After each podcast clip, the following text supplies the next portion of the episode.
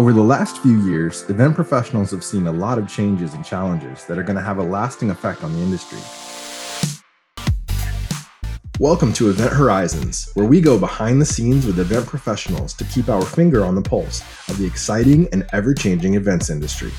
I'm Nolan Ether. And I'm Olivia Van Kuren. Today, we're talking with Miguel Neves, editor in chief at Skift Meetings. He's deeply engaged in the global online community of event professionals, and he lives and breathes the event tech sector. Miguel describes himself as a curious creator and caring curator of computerized content and a conscious connector of charismatic characters. That was great. Usually, that's a bit of a tongue twister. It usually looks better in writing than it sounds. So, you did very well. Awesome. Is there anything else uh, you want to tell us a little bit about yourself before we get started? No, just happy to be here. Thanks for inviting me. I've been, uh, you know, following uh, the uh, Webex, uh, you know, journey for a while, and your journey as well. So it's been it's been fun, and uh, happy to be part of it. Amazing. Well, yeah, thank you, Miguel, for joining us. We're really excited. Um, and I'll, I'll kick us off with our, our first question. So, we concluded our last season just before the holidays last year. And I think at the time, um, you know, in the fall, we had seen in person events come back, and we were kind of all gearing up for the spring season this year. Um, how, how do you think the state of the events industry has shifted since then? Do you still feel that that buzz and excitement for in-person events? Um, what's changed? What feels the same? It's a big question. Um, I think we we ask that kind of almost every day uh, of ourselves and our readers. I think there's definitely still a lot of focus on in person. I think there's also a bit of a great, we can do the things that we were doing three years ago, but how do we do better? How do we do more interesting? How do we go beyond that? It's an interesting period because I think the industry is really happy to gather again in person. I'm not sure attendees and, and, and even kind of on the sales side, they're as excited. I think it's it's good for us to step outside our bubble and really kind of see okay so what are our attendees talking about? Are they happy? Are they just happy to meet again or do they expect more? And so i'm starting to see some events kind of really stick out and go oh well this is kind of interesting. And my thoughts are that those are the ones that are really going to be exciting. Those are the ones that people are really going to you know fight to go and and, and you know the budgets are limited. Um, so you know you're not able to go to every event that you that you would like to and so you're going to choose the ones that you think are really interesting. And some of them you're going to choose because you like the beach or the destination. And that's just something we have to live with in events. That's not a lot you know we can't control that most of the time. But other times there's you know there's experiences. There's things happening at the event that are pretty unique whether it's the people that are there that you might be able to meet or if there's actually activations that are really unique or things to do. And and I think those events are really starting to stand out. So I'm expecting that kind of difference of the events that are doing that with the ones that are kind of just sticking to kind of known formulas to really start to separate them. You know i'm really closely kind of following that. And and i'm all for you know events that are pushing the boundaries and not everything works. And event planners are traditionally very adverse to kind of change and to taking risks which is completely understandable. You don't get a do-over in any kind of event really. It's very time specific.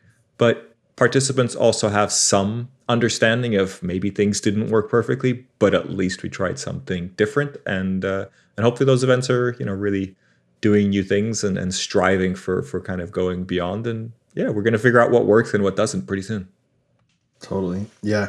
You've, you've named a couple of the challenges I think here that we want to go a little bit deeper into today, but uh, let's let's see if we can lay out a couple of couple more. So, what are some of the top challenges or concerns that you're hearing from event professionals right now as we're getting ready to head into the spring event season? I think we, we went through this phase last year, particularly of a lot of compression and you know a lot of events happening some were postponed still from the pandemic or some you know there were just like a lot of companies that just wanted to do events and get back together.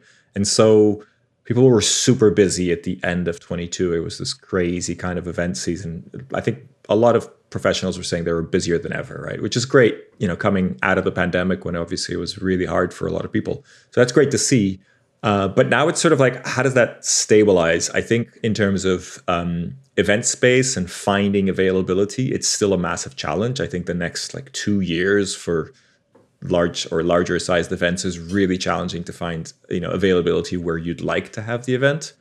That's a big challenge, but at the same time, you still have properties, you still have services, you still have a lot of things around the industry that aren't running seamlessly. You know, there's staffing issues, there's uh, supply chain issues. So, you know, there's a lot of demand. Prices are high because demand is is low, or not demand is low, you know, availability is low. But at the same time, the service level isn't that high. And I'm starting to see some cracks appear. You know, there are cracks from before, but I'm starting to see some people kind of say, hey, I'm not gonna, I'm not gonna sign this contract because you can't guarantee the level of service that I'm looking for. So therefore, you know, where does that leave us? So I think there's a lot of stress in the industry about how to how to place that, how to figure that out. Uh, and what are we going to do about it? Because there are only so many different venues out there, right, um, that are kind of ready and available. And I think you know some people are looking outside the box. You know, rather than going to a hotel ballroom or something like that, go to somewhere that's not as used to running events. And there's a lot of risks involved. That that's why ballrooms are popular, right? They're sort of empty boxes that are ready for you to do whatever you want. If you're going to go to somewhere that's not used to running professional uh, events, then it's a little it's a little more challenging. And I guess you know on the technology side, I think we're also kind of seeing this I, I, mean, I'm sure you're experiencing it, and I'd love to, to hear your point of view as well. But you know, this there isn't that kind of need for finding the ultimate technology. It's almost like a more of a desire for technology to just run smoothly and things to just power events really seamlessly and integrate better. And and I think also there's this big jump now, the first party data run, right? Events are seen as one of the few ways of getting high quality first party data when you you know you have your marketing funnels all set up and without cookies and without all the different kind of wizardry that people tend to do online, events are one of the few ways to really gather new customers. And so I think marketing teams are sort of realizing that and going, mm, we need to figure this out. And events are not events are not web pages. Events are not something you can just suddenly streamline and figure out exactly the design that's going to work, you know, the best way. You can't A/B test indefinitely. You only have one chance at a time, right? So I think marketing teams are also sort of struggling with that a little bit and getting a bit of pushback from event teams. And there's a, an interesting kind of dynamic there where it's like, wait, we know events. Events are a little different. You can't just you know kind of tweak little things here and there. It's it's a little it's a little bit different. And I think a lot of marketing people are probably rejecting that initially and then going, oh, actually there is some sort of truth to this, and uh, let's figure out how to do this. So I almost feel like there's there's probably like a a new kind of brand of event marketer coming up ahead that can really kind of uh, do well from from both perspectives, which is exciting. Totally. Yeah, for sure. And Miguel, how do you think that event professionals should think differently during this event season? Is it thinking differently about production, content, data? What are those kind of key things that you think will help event professionals kind of elevate their event programs and, and create really meaningful experiences for attendees? I think data is definitely part of it. You know, a little bit what we are talking about before the the, the first party data focus. I think um, we're seeing a number of acquisitions in, in the kind of the trade show sector as well, and I think data is driving a lot of that. You know, that idea that you have a a show that is popular and, and people register for it because you know from a publishing perspective and, and you probably find the same thing it's very important for us to gather data. It's very important for you to gather data as a company, right? You want to get those leads, you want to get people interested in your product, you want to attract them in some way. But attending events, I feel like when you register for an event, you more easily um, give data or like transmit data or tell answer questions essentially um, because there's a sort of there's a tangible physical thing that you're going to do and you understand particularly if you're a buyer and you're kind of entering as a sort of hosted buyer perspective or something like that when you know when part of the registration process asks like you know what does your business do? What are you interested in kind of looking for? It makes sense. You're like hey i'm going to go to this trade show and i want to look for a uh, you know a virtual event platform or i'm looking for a registration platform. And therefore that's hugely valuable data right? That's hugely valuable for the organizer when you're sort of producing online content or getting people to register for a newsletter, it's very rare to kind of be able to ask those kind of questions and get that information back. Usually you're like, we're just going to get your email and that's it, right? Because you just want to make it as smooth and easy as possible for people. So it's kind of like, how do you balance that out? And I think events are uniquely positioned to still, you know, the the offer, the value that they offer is very tangible. It's very kind of straightforward and therefore I think there's a sort of like a, an agreed exchange where it's like, okay, I get it. You get my data as as, as an attendee, but I'm going to get to have this experience, and maybe it's free, maybe you pay for it, but there's still sort of like a a normal kind of exchange. And when you know compared to online stuff, it, it just feels quite tricky to get that kind of information without getting too geeky. Data, understanding data, understanding data privacy, understanding what people want to share, why they want to share it, and what they hope to get out of it will will really kind of I think you know boost um, potential events and event managers. Yeah, for sure.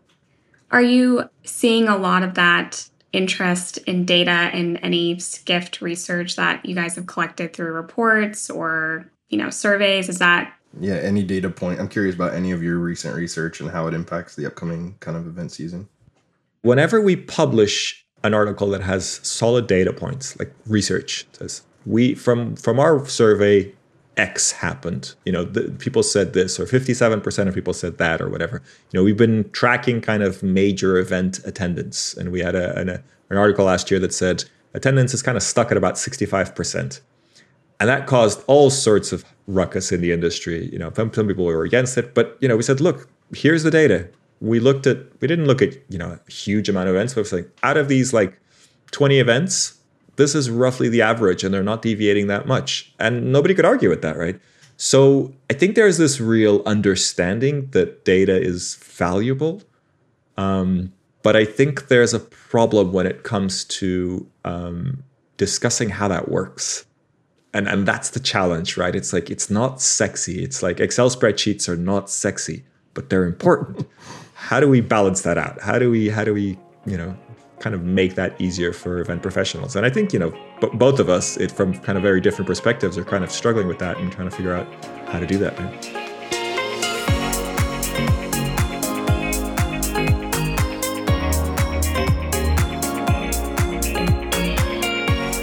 i'm curious you know, now that in-person events are back, what do you think is going to be different about in-person events now that we've been through virtual, we've been through not being in in person? Like you were saying, you know, of course, there's some uh, venues that are not used to supporting it, and so those will there there will probably be some hiccups there. But assuming someone's doing it really well, having learned all the lessons, what does kind of a new event, in-person event, look like?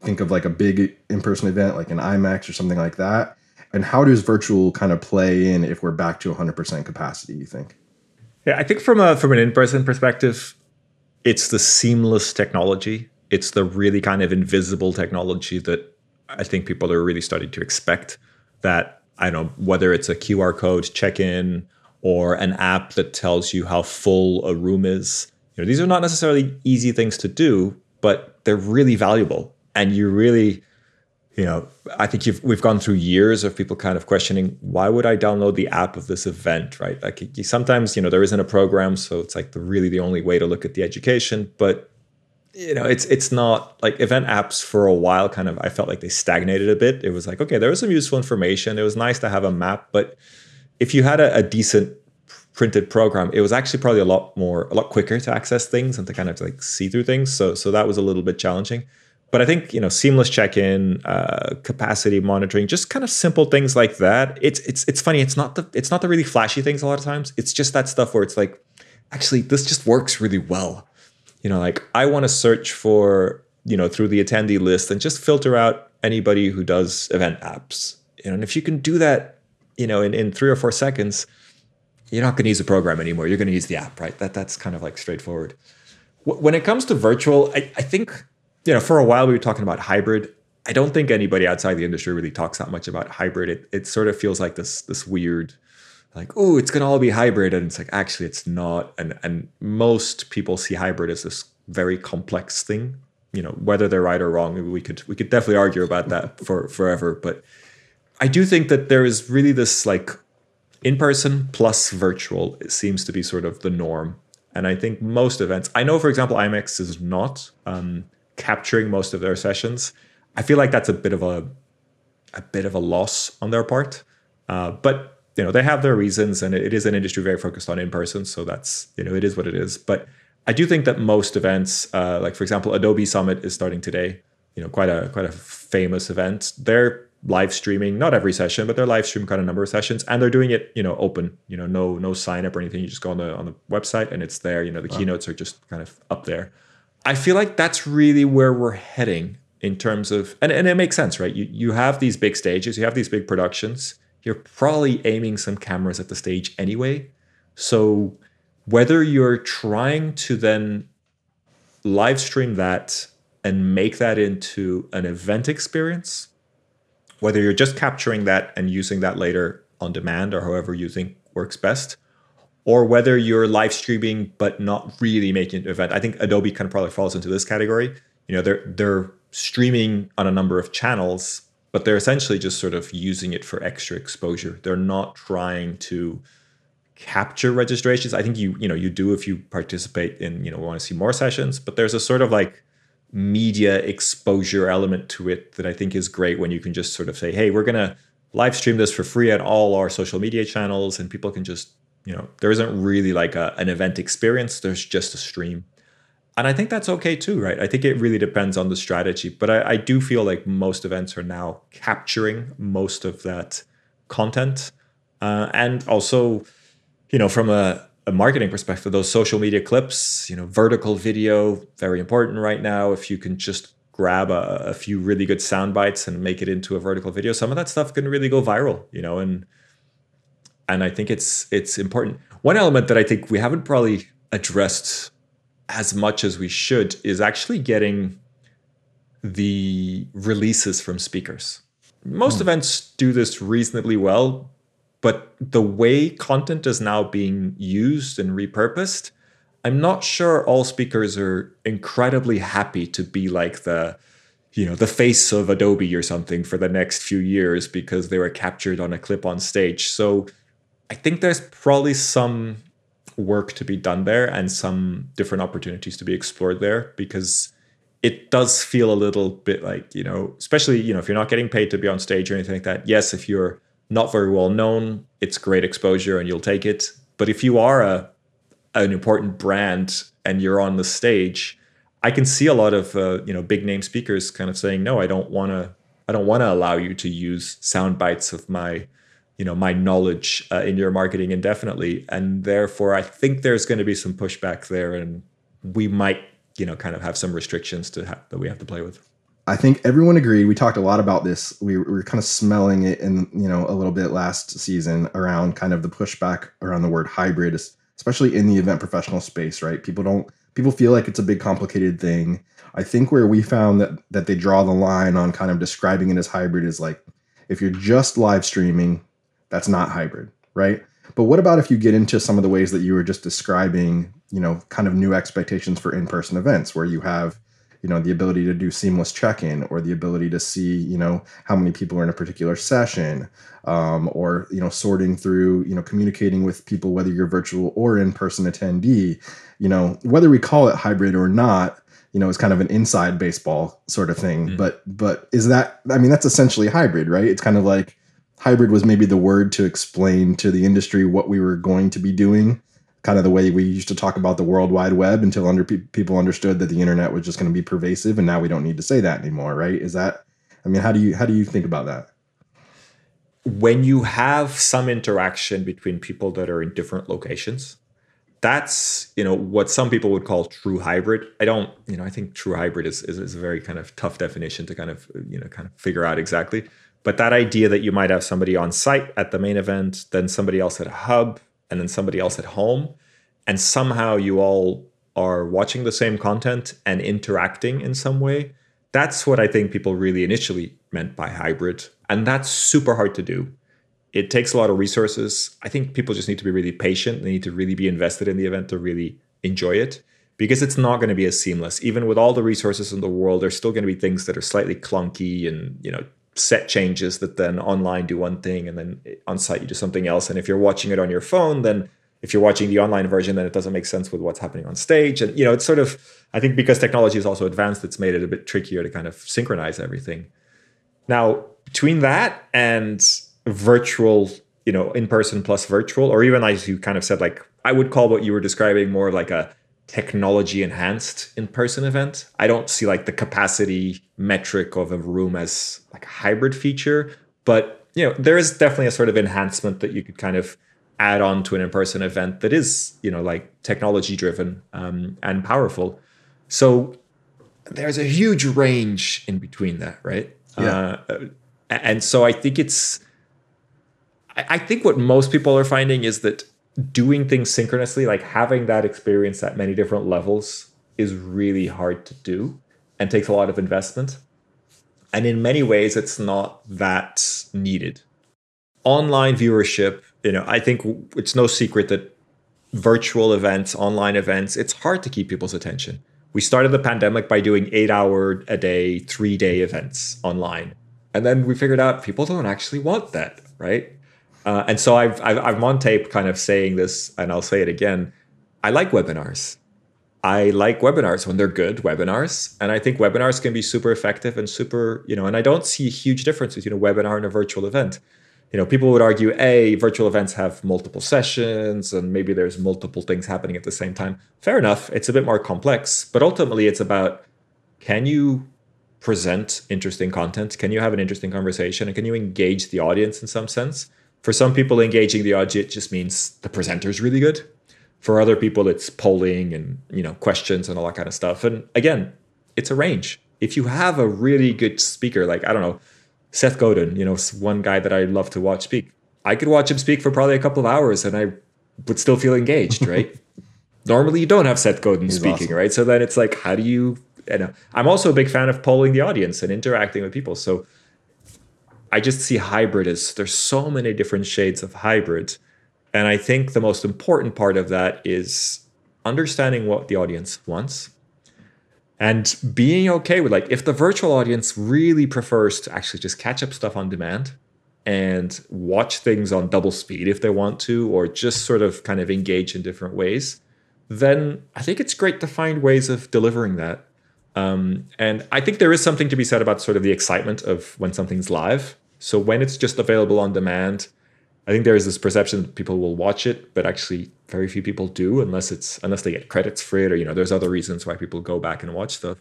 So there is some element of like exciting live stuff happening is is important to get people's attention. So it's it's about finding that right balance. And so that's why I don't think hybrid or the concept of doing things hybrid is is dead at all. I just feel like every organization, every business needs to figure out where that kind of interaction, where the ideal interaction for their audience is. It's great to, you know, experiment with stuff, but there isn't one simple answer to like, you know, all associations should do this and all corporate, you know, kickoff events should do this way. Well, eh, well it, things evolve, right? And, and people's expectations change as well. Are you hearing, just thinking about in person events and kind of the balance of formats in an event program, are you hearing that, you know, as we go back to in person, are event organizers still, you know, incorporating smaller virtual experiences throughout the year? Do you think there's been an overcorrection to just go, you know, straight back to in person without, you know, keeping those virtual and hybrid elements a part of a program? Or do you see, you know, in person kind of being the um, the guiding light for the next season or two? It's tough to really kind of make a general call. I, think what's hap- what's going to happen in in-person events is that the kind of mid-sized events are going to drop out, and this is one thing that I've been kind of focusing on a bit. I think any event where you're saying, "Hey, this is a big event in the industry. Everybody's going to be there. I have to be there." Those are going to survive. Those are going to thrive. I think small events that are about making those personal connections. Maybe they're buyer seller events or they're just small regional kind of user group events where you really get to meet a small group of people. I think those are strong and probably gonna gonna gonna grow. I think anything in between is gonna struggle a bit, right? That sort of like regional event that's like, okay, it's kind of cool. There are quite a few people here, but it's not the big one. It's like the second one, and then I think those ones are going to struggle, and I think we're going to see a lot of sort of mergers and acquisitions of companies that are more in those spaces. And I fear a little bit for kind of cities and venues that are more kind of dependent on those type of events uh, that mm. aren't usually organizing the big ones and don't necessarily you know live off the small ones. I think it's going to be a bit tricky for them. I'm not saying this is going to happen in all industries, and, and what is the big event will change from person to person. But I think in general that, that there's a little bit of a kind of middle uh, dropping out. I feel and and so in some ways i feel like what's going to happen is the virtual events are going to replace that in some ways there is one caveat to that which which you know we've been tracking attendance and it's great to track attendance and it, it would be great to see attendance hit that 100% mark the one thing that i think is easy to forget is that a lot of events have already disappeared a lot of events didn't come back from the pandemic so tracking attendance at 100% and and again, I don't say these things to promote them. I say them. This is what I'm observing, right? Like I don't think this is good, or I don't wish that upon anybody. But I think a lot of events have actually already disappeared. Mm. So while we may see attendance at 100 or even 110 percent, that's of the survivors. Right. We're not, you know, we're not counting the ones that disappeared. So the overall, like if you take business travel as a whole, that's probably not going to be at 100 percent. At least not in Western Europe and uh, and America, you know, North America. I think that's probably going to stay at like 80, 85% because companies are just a little bit tighter with their budgets and employee numbers have gone down. So you just don't have as many people traveling and as many people coming to conferences. So this middle dropping out, I think we're going to see it to some extent, but to some extent it's already happened. And it's kind of like understanding how it's evolving. And, and you'd probably have to sort of, you know, look at events for event people, which is you know something of course we pay a lot of attention to. If you look at that as a whole, if you look at all the events that happened before the pandemic and happen now, you're probably going to start seeing some holes where you go, oh yeah, that one doesn't exist anymore, and and it's not as obvious when you're sort of trying to track these big events.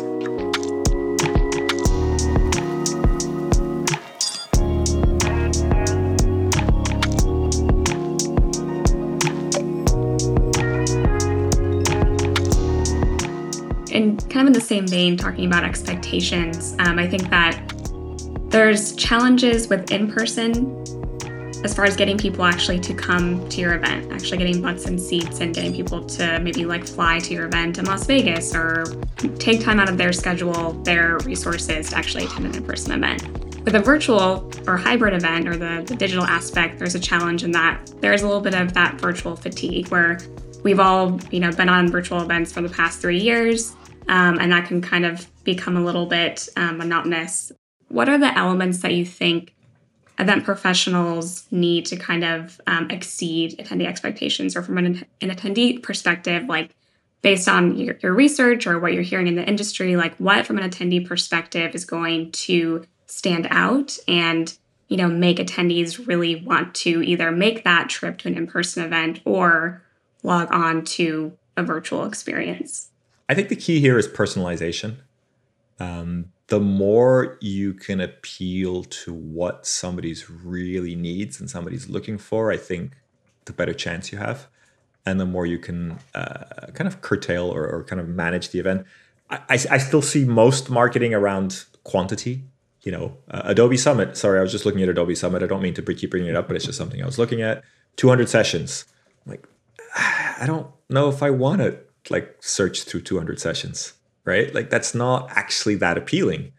Now, of course, Adobe, you know, is looking, you know, they have a number of different software, a different kind of user kind of target groups. So so it's it's tough. But what I really want is a session about first party data and and making that really easy to understand and how do I, you know, like I want stuff that's really important for my day-to-day work. And the more I can fine tune that, then then I think that stands a better chance. And I think personalization is super important there.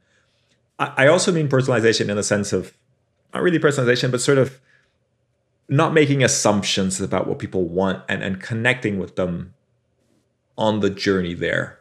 You know, I think often or most kind of marketing plans around events, once somebody registers, you probably send them like a know before you go if there's if it's an in-person event or maybe even a virtual event or you send them like here's a link to, to log in there's not a lot of like follow-up right?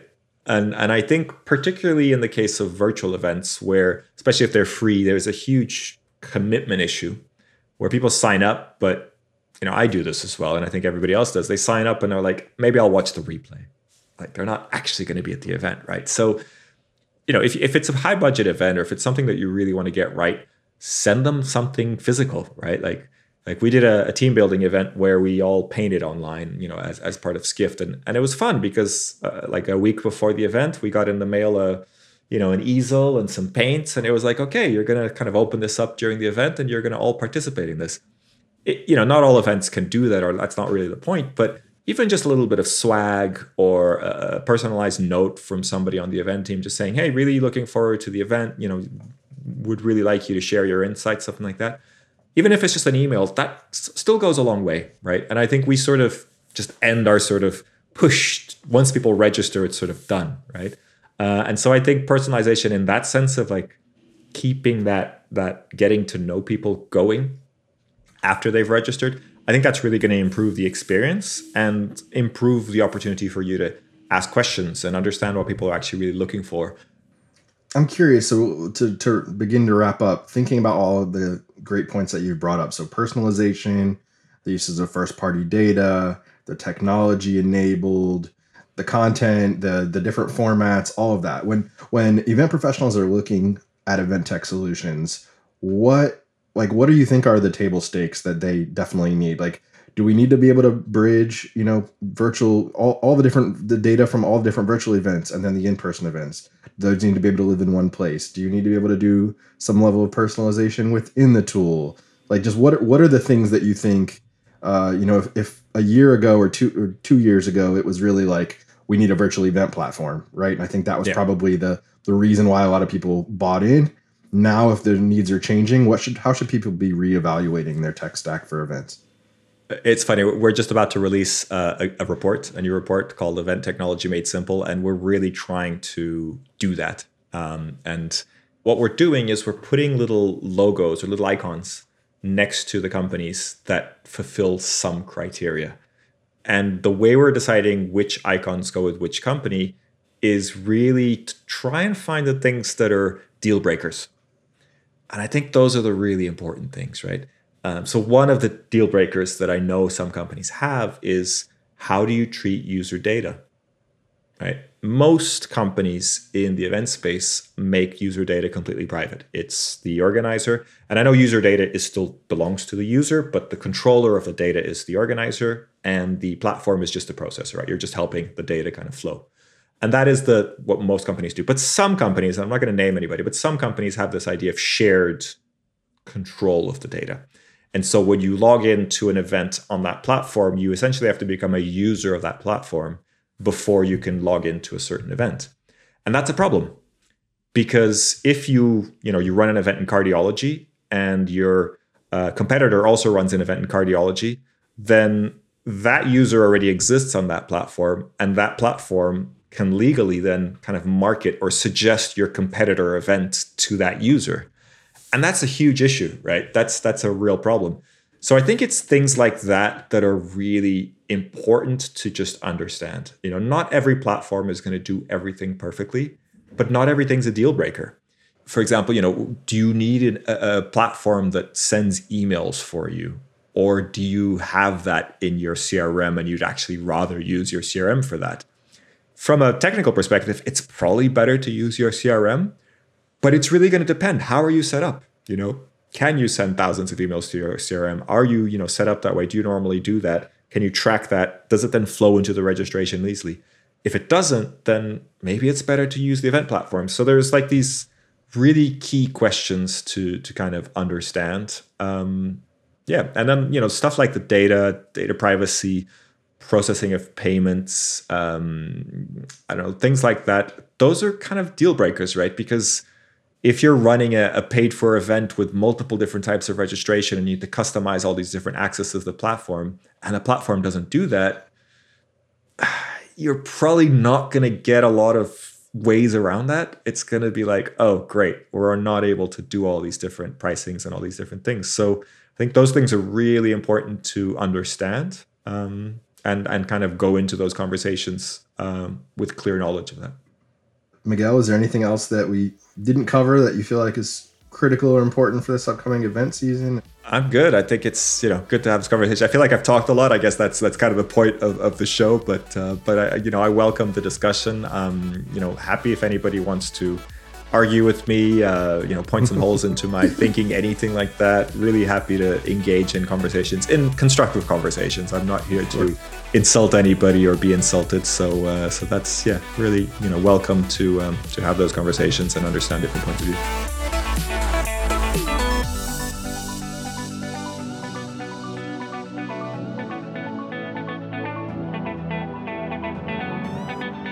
That was awesome. I thought that was a great conversation. Yeah. Yeah. He had so many good insights. I thought it was interesting how he talked about in person events and how he sees potentially like the large scale in person events, uh, the, those bigger like flagship experiences sticking around and maybe the mid size events maybe dropping out after the spring and potentially being replaced with more um, you know virtual experiences again, I know he said it's hard to predict, and I think it is difficult to predict because, as we've seen over the past couple of years, you really never know what's going to happen. But it was interesting to hear that perspective of in person is back and everything's going to be in person, but potentially, you know, like we've been talking about, um, even last season, we have these amazing, you know, virtual tools that are going to enhance in person experiences and also serve as more touch points throughout the year. Yeah. I mean, I feel like that was a fair prediction. Like, we don't want to be doom and gloom, but like, more people who listen to this are probably going to be the people who are organizing mid to smaller events than huge large events just because there's can only be so many huge large events and so i think just being aware of that and the need to you know if you are going to compete now with people's attention and being used to virtual events and kind of you know then then when they come back to in person this season like you really need to wow them. You really need to show them why they're in person and why they need to be in person and why to our you know our points last season why they need to get in a plane and why they need to justify it to their to leadership you know that this is a good use of budget and a good use of their time. Um and so you know upping production value adding additional you know benefits that you can only get in person leveraging the the the local area and making partnerships with you know whatever restaurants or uh, venues or you know like whatever you can do to separate yourself so that you're not one of those that kind of go back to only virtual. I think there's you know there's no doubt there's a, a benefit to having in-person events. And so this is it's an interesting season where you know it could almost be that people are just so excited they're not thinking about some of that. And so i hope that this podcast helps people to you know be excited but also to recognize um, and, and, and, plan ahead. Yeah and i think something that he hit on was personalization. I think that goes for both in person and virtual. You know we want to as attendees go to experiences that feel very tailored to our interests. And um, you know that ties into the, the data conversation of talking and, and engaging with your audience before they get to your event to understand um, what are the nuances of their interest in, in this particular topic.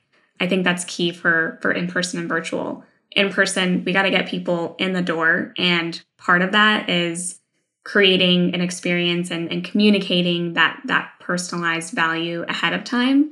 And for virtual, it's you know there is that bit of virtual fatigue, but if we create you know a very focused um, you know one hour virtual event where we maybe send out a survey ahead of the experience and really drill into what are those subtopics, what are those questions, what are the challenges that our audience have um, regarding that topic. How can we find the right speakers, um, adjust our, our talk track, create maybe net new content or repurpose content that really speaks to those those challenges, those interests, so that we're actually getting people to to show up. Yeah, absolutely. In the personalization piece, it's like people everybody wants personalized experiences like how do you actually do that right? And and there's there's the big giant scary way which is like we need to have a 360 degree view of our customers and we have to have this big giant uh, you know crm system that has all this data and know how to parse that data and know how to be able to see who all of our attendees are and what they want whatever. And then there's some easy buttons at least in you know some event technology like there's opportunities to potentially use event technology for things like uh, you know asking questions that are sort of dynamic in the registration process right? So you ask a question you say um, you know are you attending this event in person or virtually? Right? And then if the person says in person um, then it's you know like do you want the chicken or the fish? Right? But that's the easy one. But then you can go deeper and deeper. You can get into people's hobbies or interests for you know uh, after hours events or for particular workshops that you might recommend or for whatever um, and so you know looking for an event technology platform that has some of that like that could be an easy way to kind of wow your attendees and show them that you can provide that personalized experience just with a few basic parameters right? It's like a choose your own adventure. It's like there's going to be three things that are kind of more tailored to a particular attendee depending on what they ask for um, and just take it one level deeper than the chicken or the fish. That combined with some of the other things we're talking about could be enough for someone to say hey maybe this is you know this is one of the events that is what good looks like now uh, in 2023 for in person and this is an event i want to attend again you know yeah it's very much like how we shop for things you know if i go to a website and there's just one broad category and there's no subcategories, I might think, oh, like that might not be for me. But if I can drill down and see that this brand has these sub subcategories, subtopics that really resonate with me and a, a pain point that I'm experiencing or something that interests me, like I'm going to be way more inclined to want to attend that event, buy that product um, because it's speaking to a specific area that I'm interested in versus just, you know, a, a broad approach, you might kind of lose some people. I thought that the the whole hybrid conversation was super interesting.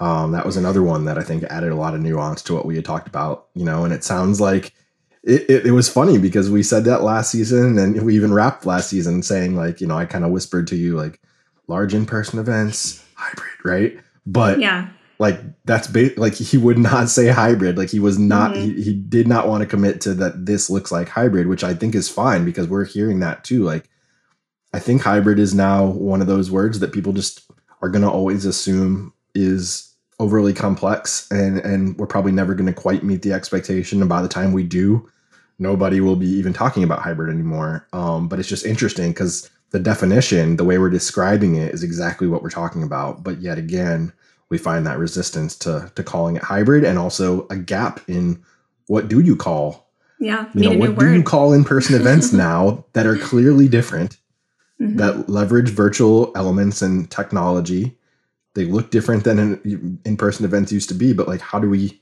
explain that in a way that people really get that that is the core differentiator and it's different but it doesn't have a name or it's just not easy to explain you know mm-hmm. yeah i think hybrid just carries so much baggage um, so I thought it was, yeah, interesting that he said, I don't know what the name is, but it needs kind of a, a rebrand. Yeah, no, but I think it's important. I think it's important to, you know, first of all, realize that we're guessing at all of this. We're using, we're using, you know, what we're hearing and seeing in the market. That's that's the goal of this podcast. Is we don't know. We're going to get things wrong, and you guys who are listening are going to get things wrong, and that's why we're trying to kind of learn and experiment and give you ideas and and kind of hear what you know talk about what we're hearing but it could be a combination like there's definitely a possibility that some of this stuff like i don't think you can solve in-person attendance or making sure your mid-sized event uh, is around next year by just doing you know some kind of cool gimmicky brand activation right? Like there have to be things beyond that that is unique to in person that is the reason why i'm coming whether it's interpersonal, you know, FaceTime with people that you need, a way of delivering the content or the messaging or whatever that can only be done in person, um, particular events or after hours or leveraging the location in some way. Um, you know, that you have to be leaning into. It, it can't be an in person event that is an in person version of the virtual event. Like it has to be unique and special because it's going to cost more, it's going to take more time um, and, and, I'm sure this isn't news to anybody, but I think this is the season where it really matters. This is the season where we really like you can't afford to not deliver the type of in-person experience that your attendees are expecting yeah. because you're probably going to have 100% capacity this season regardless but next season you know and beyond is what you're setting up for because um, it's you know kind of this new era of events yeah and i want to i want to add one last thing he had talked about as far as event tech goes, the data piece being really important, but also just ease of use from a planner perspective. There is a lot involved with an in person production and the importance of leveraging a tool where it kind of falls into the background. Like it's seamless, it, it makes the planning experience you know easier from an attendee perspective. It, it's keeping everyone up, updated and connected, but it's a, it's a tool that can that can kind of fall into the background and kind of underpin the entire experience, but um, exist in a way that just makes a planner's life easier um, while also enhancing the attendee experience. I think that's important to note too.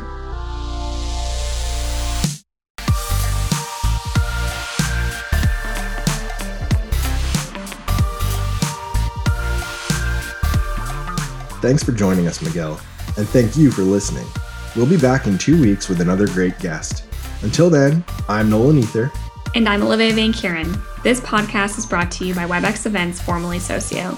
Before you go, be sure to leave a review and follow the show so you don't miss an episode.